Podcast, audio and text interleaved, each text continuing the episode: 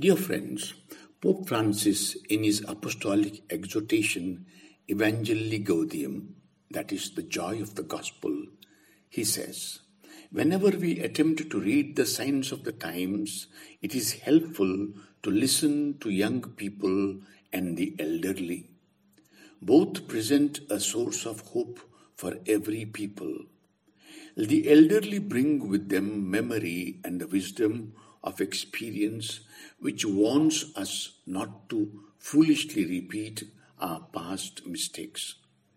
Young people call us to renewed and expansive hope, for they represent new directions for humanity and open us up to the future, lest we cling to a nostalgia for structures and customs which are no longer life giving in today's world.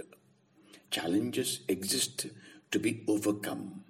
Let us be realists, but without losing our joy, our boldness, and our hope filled commitment.